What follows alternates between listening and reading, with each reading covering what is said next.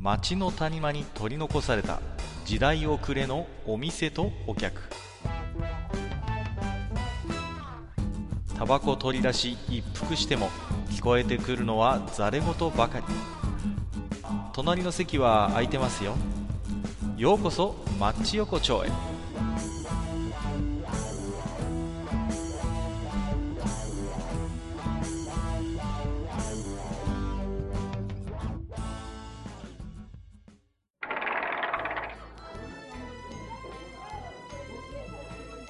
やーいや、マスターまだやってる？あ大丈夫だよ、大丈夫だ。よ、はい。いらっしゃ。い。うんどうも、ほんとなんだか久しぶりに来たような感じなんだけれどさ。い。やー、ほんとね、ちょっとね、うちがね、ちょっといろいろ立て込んでてね、いやいやいや。ちょっとやってられなかったりとかしてたから。本当にね、いやー、いろいろ聞いてましたけども、大丈夫ですか、もう落ち着いては来たんですか？だいぶですね、あの、うちの里の方もね、あの、まあね、先日のあの、ちょっと、九州の大雨でやられちゃったところが私の里だもんで、ね。はいはいはいはうん、だからい。、あの、まあね、まだあの、ひどいところはね、まだ全然ちょっと片付けとかね、住んでないところも多いみたいだけど、ある程度ね、あの、まあ日常にね、少しずつ戻ってこれてるかなっていうのが実感としてはね、今あります。なるほどね。いやー、だからあのーこの店にもね、少し。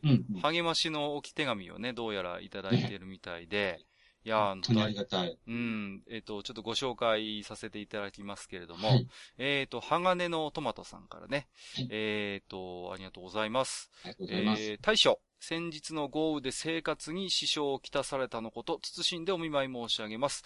どうかこの困難を乗り越えられ、一日でも早く平穏な生活に戻れるようお祈りしております。といただいております。ありがとうございます。ねね、本当ね、あの、あの、さっきね、あの、かかとのね、まあ、道端でね、あの、私、うんうんうんちょっと、ちょっとね。あの話はいはいはいはい。あの、あのね、あの、僕がね、まあ、あの、ちょっと仕事でね、まあ、ちょっと、あの、行ってるところなんかがね、あの、うん玄関先までね、その、当日水に浸かっちゃってですね。はいはいはい。あのうんまあね、それからまあそこをね、泥をかいたりとかですね。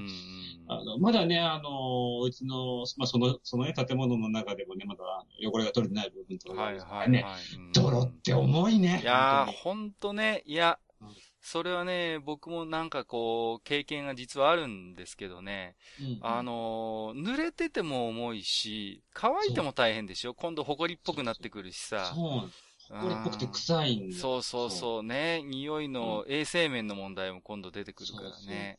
で、あの、乾いてる時に、あの、ある程度はスコップ取れるんだけどこびりついてるじゃん。ほら、アスファルトのあの溝とかさ。そうそうそうそうそうそあそこはさ、水で流すか、なんかこう、うん俺なんか、あの、なあの高圧洗浄機でね、あの、流う。してはいるんだけど、はいはいはい。結局ね、ある程度はね、あの水含んだ泥が溜まっちゃうわけです。そうなんだよね。うん結局それでスコップで書かなきゃいけないわまけだけど。たね。う。うんわ、重いんだよ、う本当にん。いや、うん本当にね。いや、きついと思いますよ、本当いや、で、実もう一通ね、えっ、と、い、つもね、おき手紙いただいてる殿さんからもね、いただいてましてね。はいございます。えっ、と、更新がないので気になっていました。被災地に一日でも早く落ち着いた日常が戻ってきますようお祈り申し上げます。といただいてます。ありがとうございます。ありがとうございます。ねいやー、だからね、去年のね、地震もそうですし、そうまたね、立て続けになんで九州ばかりっていうね、本当うんそういう思いはありますけどもね。うん。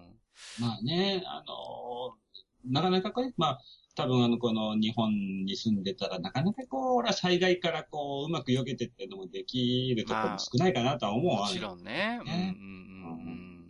そうだとは思うけれども、やっぱりでもね、いやーさっきちょっとね、大将とも立ち話したけどもね、変にやっぱりこう、遠慮しちゃうのはね、やっぱり、まあ外の人間としてね、そうそうそう。よくないと思ってるんですよ。例えば、まあ旅館とか観光もそうですけど、まあ、例えばね、物理的にちょっと交通手段がちょっと厳しくなっちゃったっていうんだったら話はもちろん別だけれども、うん、そうでないんだとするならば、やっぱりね、変に自粛して、こう、観光キャンセルする、旅館キャンセルするってことじゃなくて、やっぱり、その、やっぱ、その、なんて、そういう時でも、やっぱり行ってね、うんうんうん。やっぱ、その、ここ言い方がちょっとあれかもしれないけど、その、楽しむっていうか、うん。やっぱり、うんうん。普通にそのね。ね、うん、やっぱり日常っていうものをやっぱり取り戻すためには、その現地の人だけじゃなくて、周りから来る人もやっぱり、ね、うん。いつも通りにこう来て、で、まあもちろんその中でね、うん、頑張ってくださいね、とか、いろいろ応援してますよってのあると思うんだけれども、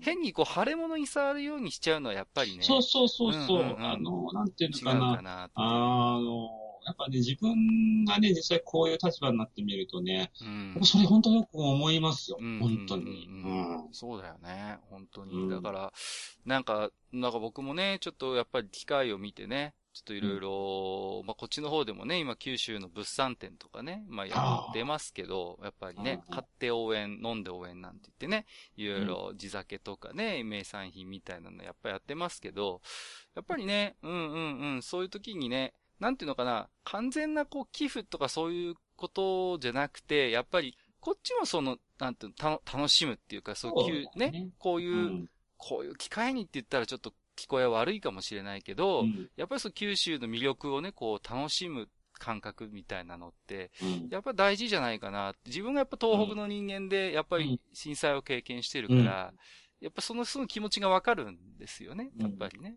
うんうん。変に遠慮されるのがやっぱりちょっと、なんていうのかな？うん。んそうそうそうそう。ん。やっぱ気になるっていうかな。うなんか、あの、やっぱ、あの、当事者になってみるとね、あの、なんていうかな、こう、本当に、あの、ね、あの、もう赤子を触るようにとかいうふうなことされるよりも、どっちかっていうと、こう、あの、一緒に見てみてよ、こことかね、うんうん。そういう感じ覚でね、こう、付き合いがね、そうもそうもできたらな、みたいな。うんそういうのの方がね、あの、感覚としてはやっぱね、嬉しいと思うな、俺なんかも。うんうん。やっぱりね、うん。やっぱその、いかにやっぱ日常を取り戻すかっていうところがね。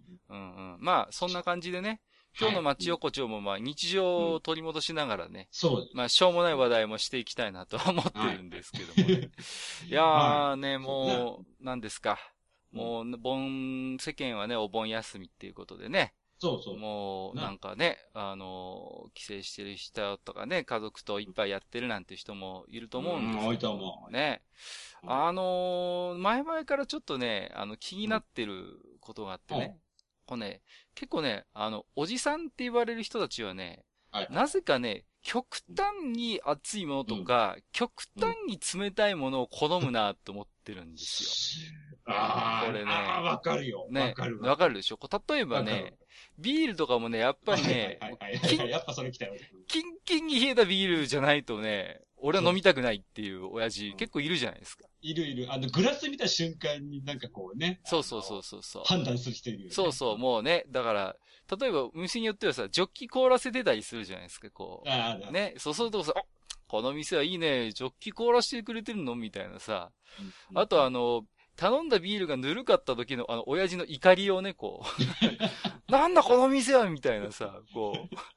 ビールがぬるいじゃないかみたいな。ああいうのがあるかと思えば、うん、一方でその親父はね、とにかく、あの、熱いおしぼりを好むみたいなね。あ熱いお茶ね。あそうそう。やたら熱いお茶好きな人いるでしょなんかそうこう。そうそうもうさ、熱っていう、もう本当に、もう、なんかさ、その親父もさ、あの、湯飲みのもうヘリを持ってるのね、熱いから。熱いから。人差し指と人差し指と上で、上からこうさ、被せるようにもさ、なんでそんな熱いの飲むのかなと思ういや、これがいいんだよとか言ってさ、なんなんでしょうね。あとはね。な、ななんなんだろうね。そう。俺も、俺はね、あの、最近逆にね、あの、うん。あの、まあ、熱いものは別だけど、冷たいものをね、ちょっと避けるようにいや、いや、ほんとそうなんですよ。僕もね、極端に冷たいのはね、なんか、いや、正直ビールとかも、なんかあんまり冷たすぎるのも、なんかね、ちょっと味が全然わかんないっていう話もあるみたいで、やっぱりね、うん適温はあるらしいんですよ。冷たいは冷たいなりにね。あ、だ、だよね。だと思う。だって、うんうんうんなんかあの、ビールをさ、キンキンに冷えたら飲むとなんていうのかな。もうビールを飲んでるっていうよりもなんかすんげえ冷たい炭酸をこう喉に差し込んでるそうそうそうそうそう、そうなんですよ。うん。ね。で、もう味もへったくれもないみたいな正直感じもしますしね。うんそうそうそう。ね、やっぱりだからね、なんだかなと、あとね、銭湯とか行くとね、たまにこう、やたら熱いお湯で頑張ってるおじさんがいるっていう。いるいるいる。いますよね、こう。あの、微動だにしてる。微動だにしないっていう、こう、普通の人なかなか入れないような、あのースーパー銭湯とかによくある、あの、月、激圧ゾーンみたいなところあの、45度設定。そうそうそうそうそうそう。あとあの、やたらサウナで粘るおじさんとかね、こう。ああ、いるいるいる。なんで、そういうおじさん、大体こう、もう、ね、あの、上がったかと思えば水風呂直行みたいなさ。そうそうそうそう。もう、極端に暑いか冷たい大好きみたいなね。そうね。で、そういうおじちゃん、おじさまは、あの、上がったらすぐにビールなんだよねそう、ねもうとにかく。で、そういう時に飲んビールはもちろんキンキンに冷えたビール。そうそうそうそうそうそうそう。これはね、何かなってね、こう思ったんだけどね、大将。うんこれはね、多分ね、おじさんになってきてね、だんだんね、感覚が鈍ってるんだね、これね。俺、できるだけそれ言わないようにしてたんええもうね、気づいちゃったんだよ、僕は。もう、あのね、だんだんね、あのー感覚が鈍ってきて、こう、刺激をね、もう求めるときにより熱いもの、より冷たいものにね、こう、シフトしてるんじゃねえかなっていうね。あの、より強い刺激を求めるそうなんですよ。そう、そうしないともうね、感じない体になってきてるんじゃねえかなっていうね。そういう可能性があるんじゃないかと。これはね。うんうんうん、思うわけですよ。もう。いや、まあ、もしかしたらあれかもしれない。ああいう親父たちは実は、こううんなんかの組織に属していて、そこでの訓練としてやってるとかさ。なるほどね。そう、何か、うん秘密のそういう特殊組織に属していて、そういうところで、多分、あれでしょうね。指令が来るんでしょうね。そうそうそう。んうんうん。お前は今日からとにかく熱い風呂に入れ、みたいなね。そうそううん。ノルマ的なね、やつノルマ的なね。あ、そういうことなんですかこれは、やっぱり。もう。大抵ね、基本的にはね、あの、一定年、一定の年齢より上の人なんだよね、そうそうそう。そうなんですよ。うんうんうんそうそうん。そうなんだよでね。、あの、極端にあの、暑い風呂であの、頑張ってる人って結構あの、銭湯とかでさ、上がるとあの、タオルでパーンってしてる人が。そうそうそうう。そう。パシーンってね、こう、響かせるタイプね。そうそうそう。いやー、あのさ、あの、僕ね、あの、ちっちゃい頃ね、あの、不思議でならなかったのが、うんあの、親父たちはあんな薄いね、小さいタオルで、本当に全部拭けてるんだろうかっていうね、あの、すごい、あのね、それが疑問だったんですよ。おあの、まあ、当然我々の世代ってある意味もう家に家風呂があるのがまあ普通の世代じゃないですか。だから、家にいる時って普通はこうバスタオルで拭くでしょ、うんこうね、だけどさ、銭湯とか行くとさ、バスタオル派って結構ほら、少数派っていうかさ、あやっぱ、いないね。あのーなんだろう、やっぱハンドタオルというか、ページタオルというか。そうそうそうそうあの手のやつ、ね。あの手のやつでしょ？で、ううんち近所に銭湯があったんですけど、あの、よくさ、そこに通う親父がさ、洗面器に、その、石鹸と、あと小さい、小さい、本当に普通の、あの、よくあの、あれですよ、粗品とかで配られるみたいな、ああいうね、ああいう普通の白いタオルだけ持って行って、俺はね、あの、この親父たちは何で一体体を拭いてるんだろうっていうね、そういう本当にあの、素朴な疑問を持ってましたけどね。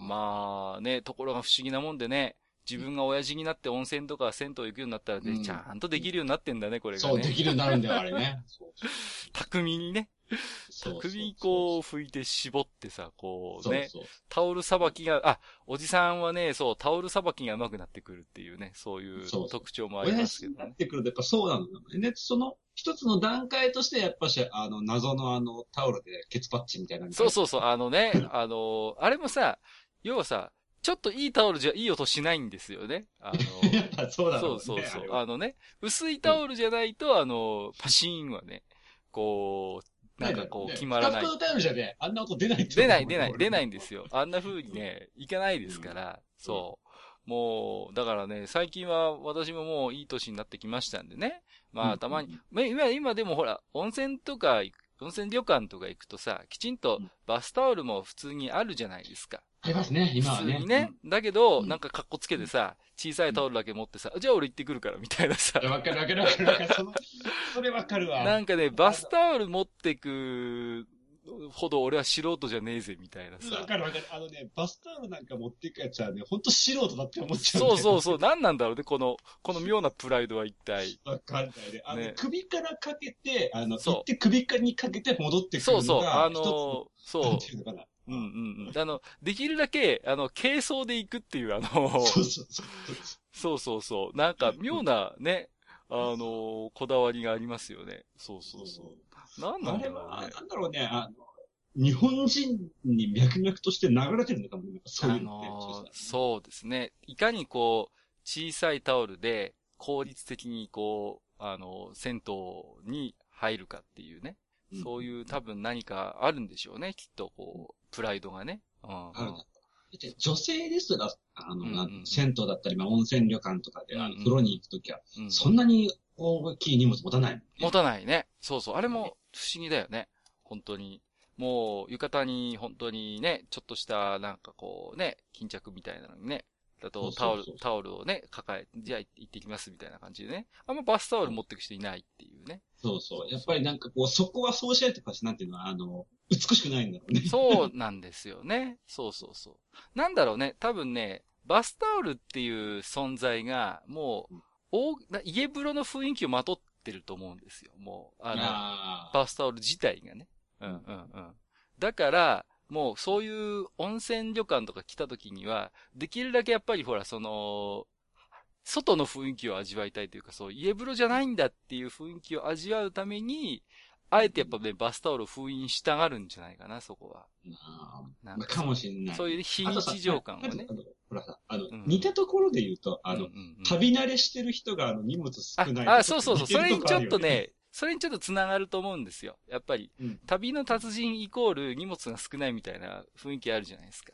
うんでそれやっぱ近いんでしょうね。お風呂の達人イコール、本当必要最低限の、あの、うんうんものだけ持ってくっていうね。もう、なんかそういうところでしょうね。うんうんうんうん。なそういうイメージってあれかな。男は辛いよのトラさんとかが結構あ、大きいのかな。そうね。。そうそうそう。トロさんはほら、トランクに入ってるのは基本的にさ、ね。あ基本的にあれもほとんど商売道具が入っててさ、私物がほとんど入ってないじゃないですか。だからやっぱりそういうのに憧れるんじゃないですか。こう、自分のね、そのものをね、そんなに詰め込むんじゃなくて、やっぱり必要最低限のもので、こう街から街へみたいなね。うん。うん。やっぱそういうものに対してなんかこう漠然としたこう憧れがあるんじゃないかなっていうね。うんもうなんかこう、俺はこのぐらいでいいよっていうのが一つなんていうのかな。あの、まあなん、生きともちょっと違うかもしれないけど、うんうんなんうんていううん。あの、なんかこう、かっこよく映っちゃう、うん。ね。そうなんですよね。もう、なんていうのかな。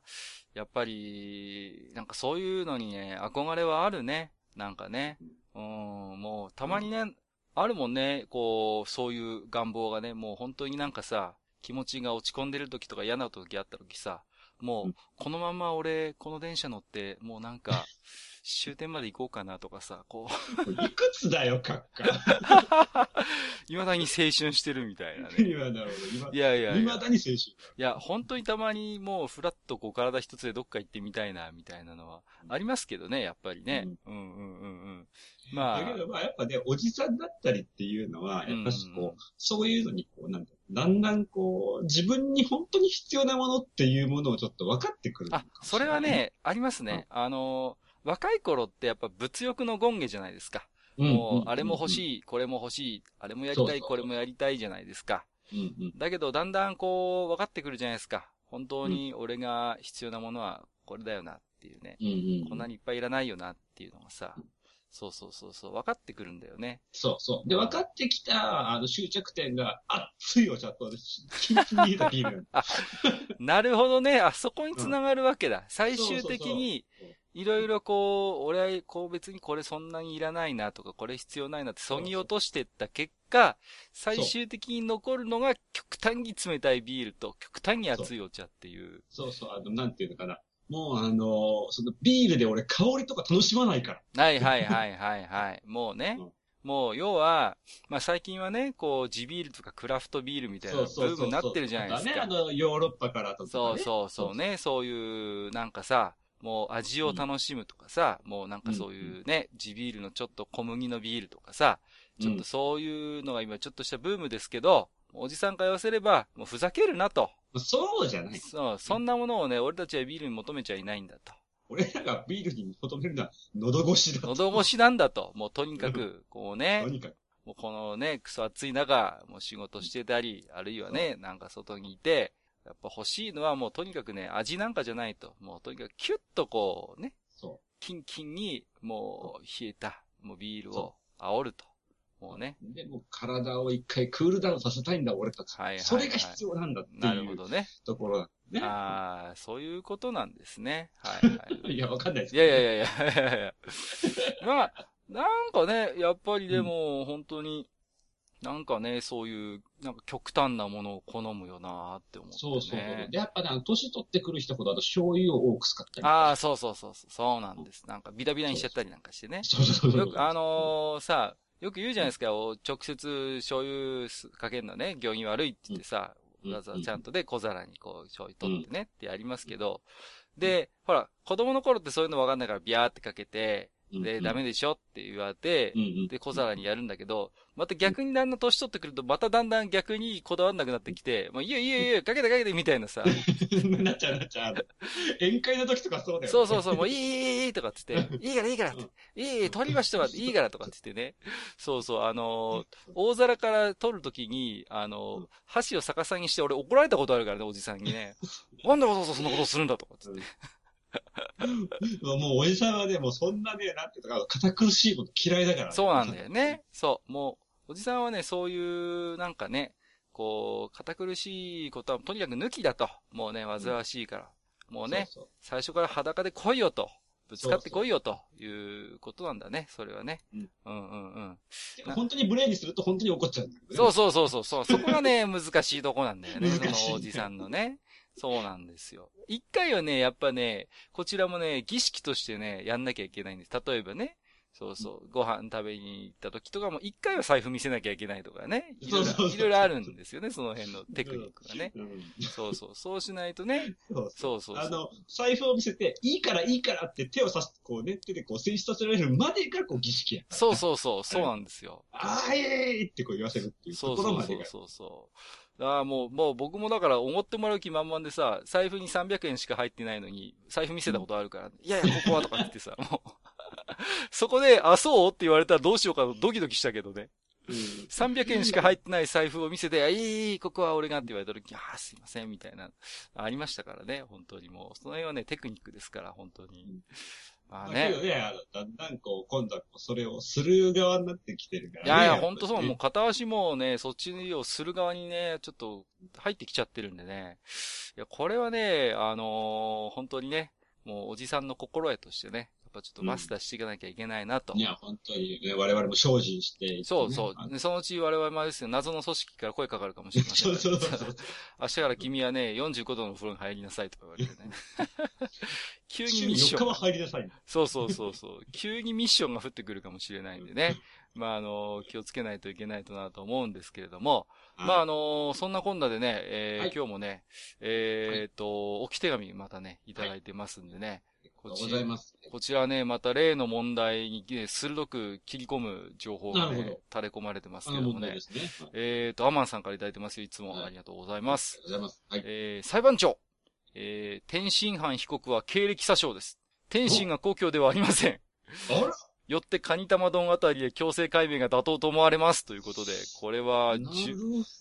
重要証言が出てきましたよ、これ。ほら、例の、この町横丁で長年、これは、あれですね、あの、弁護側かなり厳しくな厳しいですね。このね、証言はかなり有罪に近づいたと言って過言ではないと思いますよ。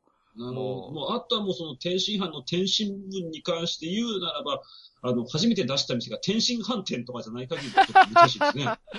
だいぶ厳しくなってきましたね、状況が。だいぶ厳しいいや。やばい。もう一通ね、アマンさんから重要証言が飛び出しまして、えー、どうやら天津飯は有罪らしい。えー、うん中国の天津に天津飯はない。これだけは確実ですけどっていうことなでる、ほど。これは、ね。ということは、やは、り、かのもののふるさとというのは、やはり、あの中華民国にはないという。ないんですね。これはね、大変なことですよ。これはあの、天津の人たちもね、寝耳に水じゃないかなと。いや、まあ、全くそうですよ。ね天津飯、なんのこっちゃっていう。そうそうそうそう。いや、これ、本当にね、これ、怒られると思いますよ。本当に。大問題ですよ。ちょっとこれはねです。よ。あのね、もう、今ね、なんかこう、いろいろうるさいじゃないですか。そう著作権がどうたら。そうなんです。こそういう。何年使ってんだよ、お前たちはさ。そうそう。そうそうう。そう。誰に黙って天津飯名乗ってんだっていうね。話なんですけど、いや、ただね、逆に、ちょっと私もね、裁判の資料いろいろ集めてるんですけども、はい逆に今ね、中国にも、なんかね、天津飯あるらしいっていう情報もね、今ね、おい、これはな、なんでしょう、情報が。なんかね、いや、、なんかね、日本、どうも聞くとね、日本人がね、中国に行って天津飯を頼むらしいっていうね。そういうことがあるらしいんですよ。で、天津、天津に日本人が行った時に、やっぱり本場の天津飯食いたいよねとか言い始めて、中華料理屋で頼むんですって。で、最初は、ないないって言ってたんだけど、そのうちね、その天津の、その、飯屋も気を利かせてね、どうもなんか日本人が、天津飯、天津には天津飯っていう名物があるらしいと思い込んでると。これは急遽作るしかねえだろうっつって、今逆にね、天津に天津飯が実は今できてるっていう、こうね。すごいなんという、なんその天津の人たちのこのホスピタリティというか。すごいね。いや、だからね本当に、いや、いろいろ思うんですけどね、逆にね、プライドはないのかと、そこでねし。かもまあ、思う、まあ、いろいろ思うよね。それもあるし、こうなんていうのかな、あの、天使の人たちの証拠たくましさとかもいろいろそうね考える、しやっぱり。ね、なんか、だからその、もうね、この、ど逆の問題がまた出てきたわけです。そうするともう、本場の天津に人に、もう、さえもこの天津飯っていう名前が影響を及ぼしてるっていうね。この状況。国際問題ですね。これね、国際問題なんですよ、今。だから、うんこれ一本間違えばね、これあの本当に国際紛争の、ちょっと火種になりかねないうなりかねないですので、ちょっとね、早急にちょっと政府の方でね。調査及びちょっと報告をしていただかないと、これね、ね、本当に外交問題に発展しますんで、そうそうそう、ちょっといね、これはちょっと裁判の早急なね、決着が求められるのではないかなと。そうですね。まあ、あの、天津で天津飯ないのに天津飯を頼む日本人のずうずうしさっていうのもちょっとね、思って、そうそうそうそうそう。そうそう。僕はあの、昔あの、あの、あれですね、あの、軽井沢の方で夏休みとかバイトしてた時あるんですけど、あの、牧場のね、なんかそういう民宿みたいなところでバイトしてたんですよ。はいはい、で、そこでいつもあの、まあ、ご飯出すんですけど、朝ご飯とか。で、牛乳とか出るわけですよ。でうん、ね、そこで子供がね、お父さん、やっぱり軽井沢の牧場の本場の牛乳は美味しさが違うね、とかって言ってるんですけど、普通にあの東京の業者から取り寄せてる牛乳だったっていうね、何も言えなかった担当ああいうの心が痛くなるよね。心が痛くななるんですけどもね。まあ、ちょっとね、この天津飯本場問題っていうのもね、ちょっとね、似たような匂いが感じるんで、ちょっとこれはね、ちょっとできるだけ早急にね、ちょ早急そうですね。まあ、合わせてちょっと調べておきたいのが多分あの、ナポリでナポリタン問題もちょっと取り上げてそれ方がいいかもしれないですね、これはね。そこも言っちゃいますか。ちょっと中国のみならず、ちょっとイタリア関係もちょっと爆弾を抱えてるぞと。うん、こうねこれはこう、日のこうね、あの、友好に一つこう、そうですね。亀裂を走る問題になるんいじゃないかなやー、これはね、本当これ、ナポリの人がね、ナポリタン食べてなかったら大問題ですからね。大問題だよ。これはね、本当にちょっと、大体その、総じてね、日本人はあれだね、あの、料理の名前適当につけすぎだよね、ちょっとね。そうそういかんですよ、これは、本当に。ちょっとあね。の、僕、まあ、あの僕ね、あの、前ね、ロシア料理店にちょっとね、あの、はいはいはい時があるんですけど、はいはいはい。あの、ビーフストロガノフって、やっぱしあの、本当本場でもやっぱしこう、こういう感じなんですかって聞いたら、はいはいああ、ご飯なんて食べないよ。前提がどう全然ダメです。なんかこう、ハヤシライス的な何かって思ってた、今までの俺のビーフストロガノフ感が全部壊れてる。いやーだからね、罪深いですよ、そういう意味で言えば。本当にね、ちょっと。よくよく考えたらそうなんだよ。ロシアで米がどうやって取れるんだよ。いや、本当ですよ。あんな永久凍土が 本当国土の半分ぐらいになってんだからさ。その取れるわけないんだよ。もう緯度を考えたら普通にわかるんだよ。もうね。いやーだからちょっとね、といろいろと、このね、あのー食べ物のこの名称、殺傷問題はね、ちょっと今後も町横丁でね、追求していきたいなと。思いますんでもうあのまあね、この問題、あの、走りは確か、冷やし中華からだあ、そうそうそう、冷やし中華ね、ずいぶんざっくりしすぎてしないか問題っていうところがありましたからね。引き続き、ちょっとね、そうそう、そうなんですよ。ね。ちょっともう一回ね、ちょっとここはね、引き続きちょっと町横丁の方で、あの、追求の手を緩めずに行きたいなと思ってますやっぱりね、あの、世の中で必要なんですよ、こういう例なんてですよね。そうそうそう。あの、こういうことが必要なんいや、本当に、笑っちゃってるじゃないですか。大丈夫ですか本当にもうね。です。はい。いや、まあまあ今日もね、ちょっといい時間なんでね、そそろそろね、はいはいはい、もうまずね、ちょっと今日もね、も本当なんか暑いんでね、最近はね、もう本当に、あれですね、ジョッキを凍らしてるようなね、店でちょっとクッとね、冷たいビール。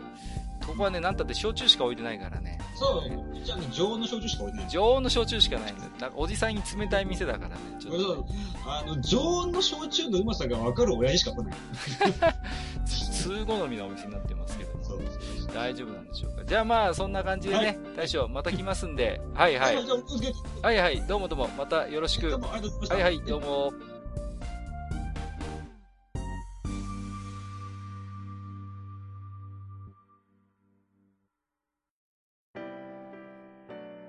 おっさん二人でお送りしているトークラジオマッチ横丁。番組では皆様からの置き手紙を募集しております。置き手紙はブログのお便り投稿フォームのほか番組メールアドレスからもお受けしています。番組メールアドレスはマッチサイドアットマーク Gmail.com matchside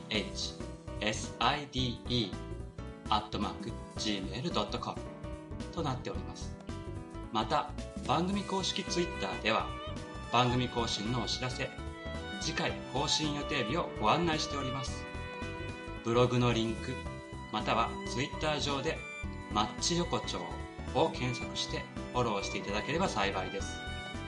また公式 Twitter へのリプライや「ハッシュタグマッチ横丁」をつけていただいたつぶやきも番組内でご紹介させていただく場合がございます。